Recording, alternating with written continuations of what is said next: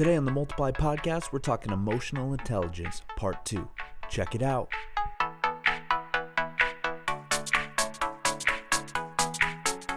Hey, everybody, welcome back or welcome to the Multiply Podcast. My name is Jared. My name is David. Thanks for being with us. We are excited. We're pumped. Yeah. It's pretty cool. If you're joining us on uh, on podcast, we're glad you're here listening.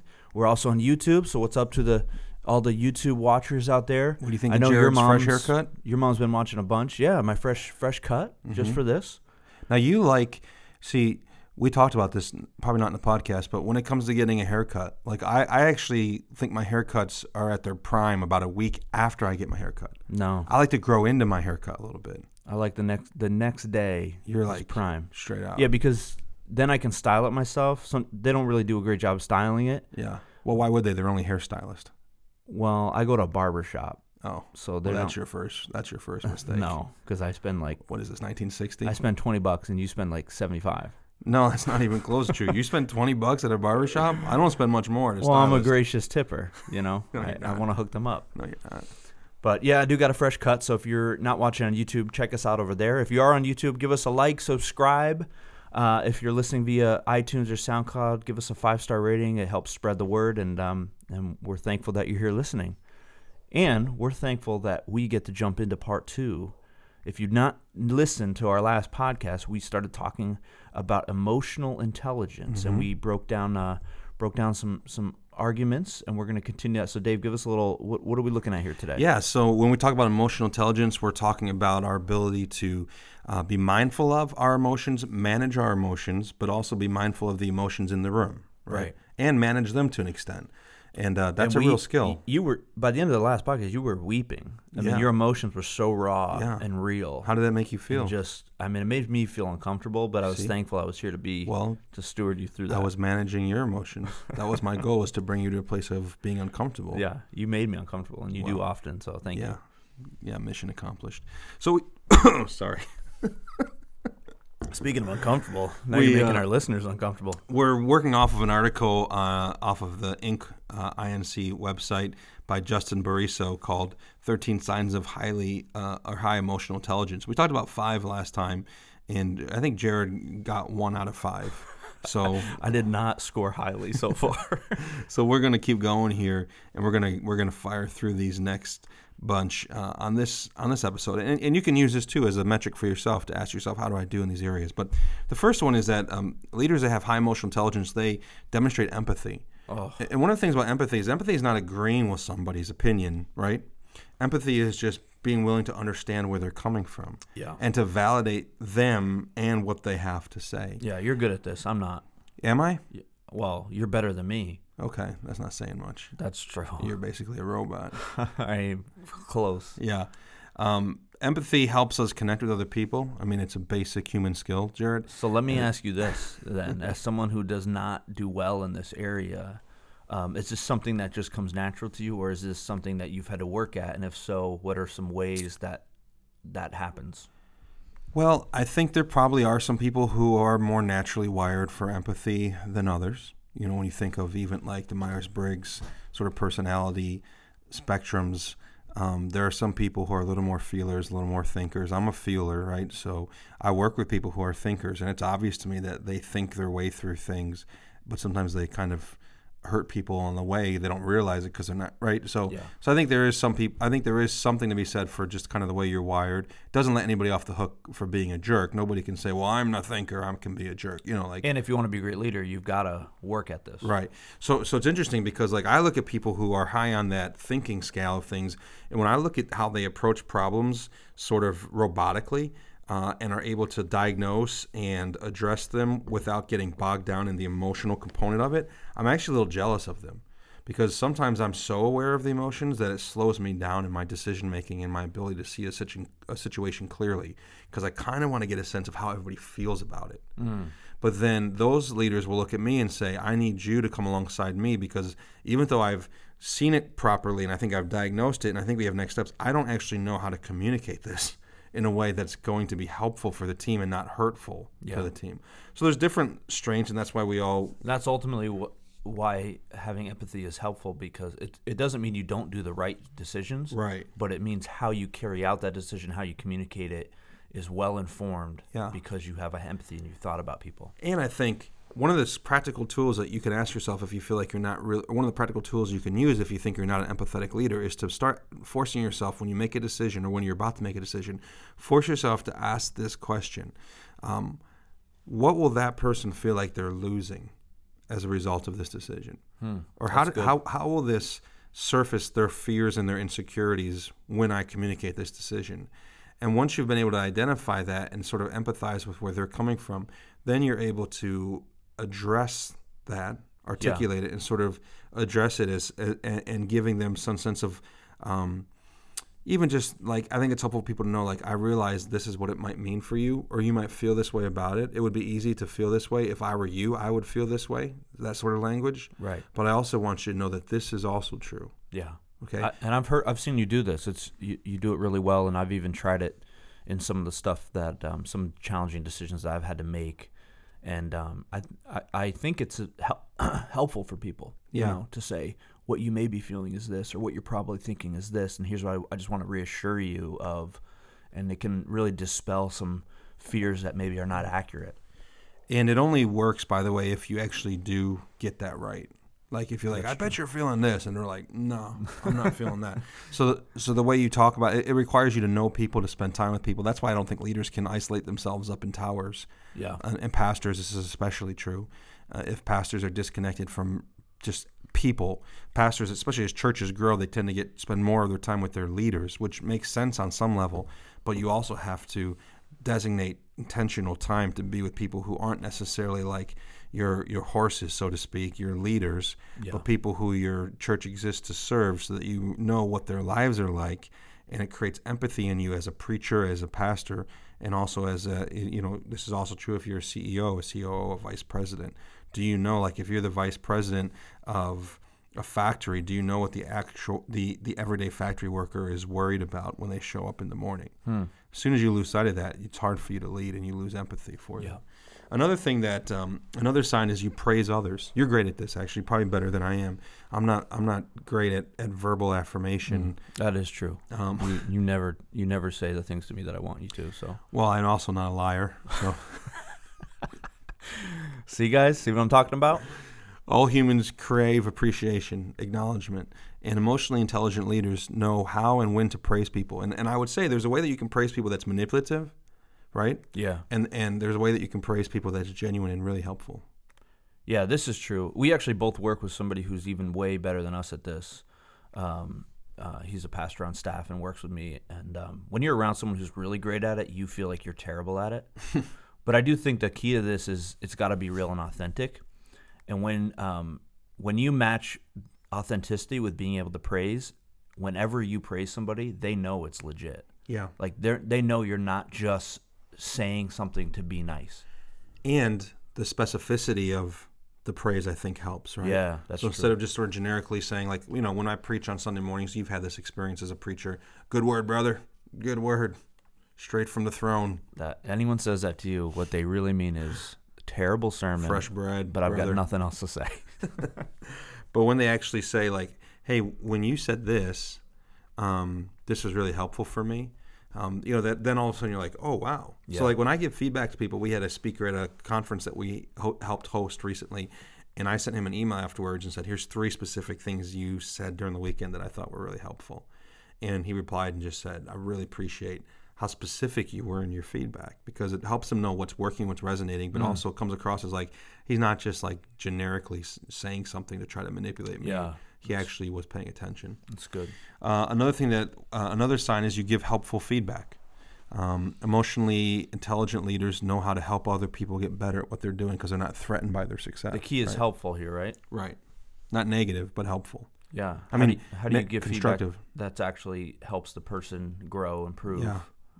Are you asking That's me how? ch- are you just saying that? Are you just saying hypothetically? I ain't asking you because I know. no, I think that's the challenge. Um, as someone who, it's easy for me to give feedback on stuff because I tend to be kind of a, a critical thinker. I, I tend to process stuff like that. So it's easy, but giving feedback that's helpful to person in a way that's helpful in in um, having the relational equity that it can be received and uh, all, like it's easy to everybody can give feedback right we all have thoughts on stuff but giving feedback that's helpful i think is is Yeah. more challenging And one of the ways that your feedback your feedback can be helpful. So recently, a pastor in New York asked me to listen to one of his sermons and give him feedback. And so, my first question to him was, "What specific type of what type of feedback are you looking for?" Right. yeah So, like, how are you trying to grow? that's and, good and then I also wanted to know how did you feel about it? Like, I, I want to get a sense of kind of like because I want to be able to affirm some of the things that he felt. So, Yeah. so if he said, "I felt like I really struggled with my transitions," then instead of me being the one who's like, "Boy, you really," sh-, I can come along and say, "You know what?" So, so now my feedback actually becomes affirming in the sense that like, "Wow, you're really good at identifying your own issues," right? So now it's like a positive thing. Like I agree with you. yeah So, um, and another thing with feedback is often letting people know before before that you're going to give it to them afterwards, right? Yeah. So saying um, we're in a season right now at Trinity where we're on ramping a bunch of new people into our hospitality team, and and one of the roles that they do is they welcome people from the stage on Sunday mornings, and they and and they greet everyone and tell our visitors how to take next steps, and I let them know ahead of time, hey, whether you crush it or whether it crushes you, Pastor Jason and I are going to send you some feedback afterwards. So they don't feel like it was reactive. They know up front, like that feedback's coming. yeah that's good And um, and also, of course, we provide a lot of clarity on the front end as to what we're asking them to do. So here's another thing, another sign, number nine, you apologize. mm. You say you're sorry when you're wrong. i have a hard time at this Yeah, we know. Let's go to the next one. uh, an apology at the right time in the right situation can can really establish your credibility as a leader. Of course, that's not why you do it, but when people see that you're willing to say, "I got it wrong," you know, and even sometimes, Yeah. don't you think good leaders sort of take the blame, uh, shoulder the blame for the team? yeah 100% Yeah, Yeah, this is this is a big one, and um, it's it's a challenge because pride, right? I mean, but there is something to be said at. Um, well, it speaks to your character, number one. So if you're not if you're if you're doing it because you really do feel it, then that's it's a big character move. But I think you're right as a, as a leader. Um, the ability to admit your mistakes speaks to authenticity. It speaks to your humility, and it speaks to your um, willingness to recognize that other people around you may know more than you, and um, and that it's okay to be imperfect. Like this is, we're all in this together. This is okay. I and I was wrong. I messed up, and that's what like for me and my wife as parents, that's the number one thing. Well, maybe not the number one thing, but one of the major things for us is like we know we're gonna screw up. We do often, but what we want to make sure is that we're always willing to admit it to our kids and to apologize. That's the kind of culture we want to create. Like, yeah, we shouldn't have yelled at you. We shouldn't have done that, and we're really sorry. You know. I think of apologizing as a leader is, is there's a few stages to it. One is, of course, apologizing for whatever you did or something you didn't do, but then also owning up to the fact that you realize um, you realize the ramifications of that. So Yeah, how it affected that person, yeah, right? I'm sorry that um, I'm sorry that I that I made this decision. I realize it made things really challenging on you, Mm. and and then also um, another step is here's what I learned. So here's a, so it's an apology. It's a I recognize the fallout, and here's what I've learned. Here's how we're going to grow through this, right? yeah. and a commitment to try and do to do better the next time. So you you can't do that by the way. The reason why emotional health is so crucial, you already touched on this, is because if you aren't in control of your emotions and your thoughts, and if you aren't secure enough in who you are, you're you're not going to position yourself. You're not going to own up. There's a lot of leaders who never own up, never say they're wrong, and uh, it ends up demoralizing the, the team and actually decrediting them as a leader. I think in the eyes of their Yeah. team. And that's one other quick thought with that is if you if you wrong if you make a wrong in public or in a group setting, you should apologize in a group setting. Yeah, that's good. You know. So anyway. Yeah, I've always said that in parenting. The public, the public, to the public degree that you sin, so to speak, in front of your children, that's how public your repentance should be. Yeah. So if you lose your temper in front of your children in a way that is sinful, then you should publicly repent before your children to them. You know, and that's a whole other topic. But um, uh, number eleven, you keep. Or, sorry, number ten, you forgive and you forget. This is kind of tied in together. So when Yeah. someone apologizes to you, you, you forgive and you forget. You don't hold it against people. You learn to move forward. You. Um, this is challenging though as a leader, right? Because you're responsible to make sure people on your team are actually performing. Yeah. And so, is there a difference between forgiving and forgetting, but also holding people. How do we forgive and forget, but how do we also hold people accountable to do their jobs? Well, I mean, when I hear him say "forgive and forget," for me, I think of that as um, as far as our emotional reactions to being harmed or Yeah. being offended, Resentment. Yeah, not to do with someone's performance, who you're managing, Mm-hmm. but rather um, your offense to them. And so I don't think you forget. You don't give everybody a clean slate every day for Right, their right. performance, but we gotta we gotta forgive and forget when it comes to offenses. Yeah. Okay, a few more here. Emotionally intelligent leaders, they keep their commitments. Um, they follow through on what You're they good at this. say they're going to do. I You're am? good at this. I'm not as good. Well, I mean, I have, I had just, I've created systems in place to make sure I keep my commitments. You also you come from a high honor culture. I mean, I think that matters. Yeah, Rochester, New York, where I was born, is a high honor. There's a real shame honor culture. No, but I, I do think that um, this is sort of an underrated skill in leaders. There's a lot of man. There's a lot of leaders who say they're going to do something and just don't follow through on it. And I, I know it can be a skill systems issue, but at some point, like you start to wonder: is this a character issue? Like, is this is this an integrity issue? Like, Yeah.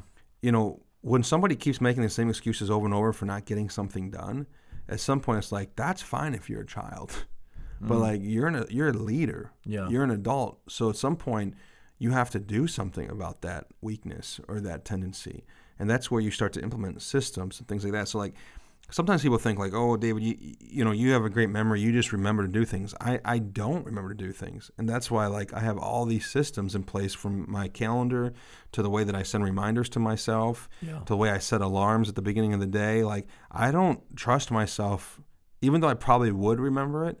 I never trust myself to remember it. I always set up a, a sort of a fail safe. Is that right? Safe fail safe. Fail-safe, Uh, to make sure that I follow through on, on my commitments. So that that's that's task driven commitments. And there's other commitments about who you're going to be as a person and how you're going to lead. And uh, and of course, to, in order to keep those commitments, I think one of the things you need to invite is what we've already talked about, which is feedback on how am I doing it, being the person and the leader I said I would be. Mm. Yeah. That's good. All right, two more. One is, uh, and this one actually, I think we can go quick because we kind of already talked about this. I think one of the ones was, says you give helpful feedback. Well, this one simply says you help others. Um, you you go out of your way not just to help people when it helps you, Yeah. but you help people even when there's no benefit to you, which is one of the great signs of, I think, spiritual maturity. Yeah. Um, is what are you doing for people who can do nothing in return for you? Jesus talks about this in Luke 6. We were looking at this last night in one of our grow classes at church. Jesus says, What credit is to you if you love people who love you back? And if you give things to people who you know can pay you back? Like, everybody does that. Yep. So how do you help people who can't do anything for you? What a pride issue, right? Yeah. Assuming everything you have going on is the most important thing in the world. Sure. And when you help someone who can't help you, it's a statement of what I'm doing is not the most important thing in the world. And sometimes I can put that aside to help someone else. That's big. Yeah. Well, the last thing is that emotionally intelligent leaders protect themselves from emotional sabotage, which is um, there are people out there trying to manipulate leaders emotionally, right? Um, and there's certain key phrases that, that might be used, like "you don't care about this," or um, Yeah. "if you only knew," or nobody. You know, like there are people trying to tweak and, and manipulate us as leaders emotionally at times, and emotionally uh, healthy leaders know how to differentiate themselves. I think that the book I tried to reference in the previous episode by um, uh, by Edwin Friedman is um, oh now I'm forgetting it again. You really should create some systems to be able to remember this stuff. What is it called? We'll post it in our show notes that don't exist, Okay. Yeah. or we'll put a picture of it. I'll in we'll the- throw a picture up on YouTube. the on YouTube. Yeah. Yeah. But he, he talks a lot about the need of for self differentiation to to be able to um, pull pull ourselves away from what's being said. And one of the things is like when someone comes at you to try to emotionally manipulate you, don't give them an answer or response in the moment. Say, you know, thank you for sharing that. I'm going to take some time. This is this matters enough to me that I want to give it the time to really think this through Yeah. and I'll and I'll touch base with it, back with you. The other thing that I do with people who are trying to be emotionally manipulative, I think, is I try to elevate the form of communication. So if they're trying to be emotionally manipulative via a text message, I'll say instead of replying to their text message, I'll I'll reply back, "When can I call you?" Yeah. They don't want that a lot of the time. Yep. Oh, no, no, we we don't have to talk. I just, uh, Yeah. you know, or they they send an email. When can we meet? Right. Yeah. So it communicates the seriousness with which you take their issue, but also says, I'm not going to let you work me through this poor communication system. Right. We're going to have this conversation. If you really want to have this conversation, like we're really going to have this conversation, yeah. and it doesn't allow them to work you. I think about this in the in the language of leveraging idols, and often we do this as people all the time. We will leverage each other's idols. You know, we'll leverage approval idol. So we'll make statements like, "You can't really think that," or "You wouldn't dare believe this." And what they're really trying to say, they're trying to leverage your idol of acceptance to get you to agree with them. And so, being aware of that and sensitive to not only doing that to others, but others doing it to us, I think is Yeah. is uh, really huge. A freedom of. Um, I just had the book. A failure of nerve. Failure of nerve. failure There of it nerve. is. There it is. Well, two episodes, 50 minutes in to finally get that out. Hey, we're doing a little shorter episode today, Dave, because um, well, you're hungry. You know, you always are, and so we want to hear from you real quick. David's eats. We're gonna end with this. Um, what is your favorite vegetable? Oh. Favorite vegetable? I think I know the answer to this, but I'm interested to. Uh, I mean, my, my, my favorite preparation of vegetable is, is Korean kimchi, right?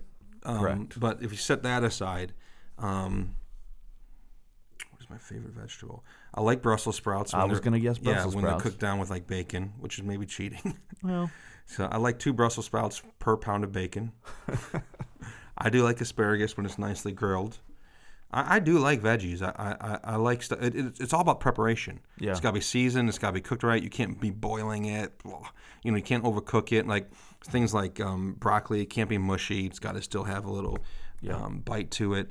Um, so I- yeah, I, I, I like vegetables. I feel like there's a vegetable I'm forgetting that I love, and I'm going to kick myself afterwards. I like all kinds of peppers. I should say that yeah, jalapeno peppers, serrano peppers, chili. I just love peppers. yeah. Well, hey, listen, we love that you love veggies because Yeah. it's gonna make you live longer, and we're thankful for that. And also salmon. Sa- Yeah, that's not That's- a veggie, that's- but thanks. Oh, what is it? That's a fish. hey, everybody. Thanks for listening to the Multiply Podcast. Uh, we'll see you guys next time. Peace. Out.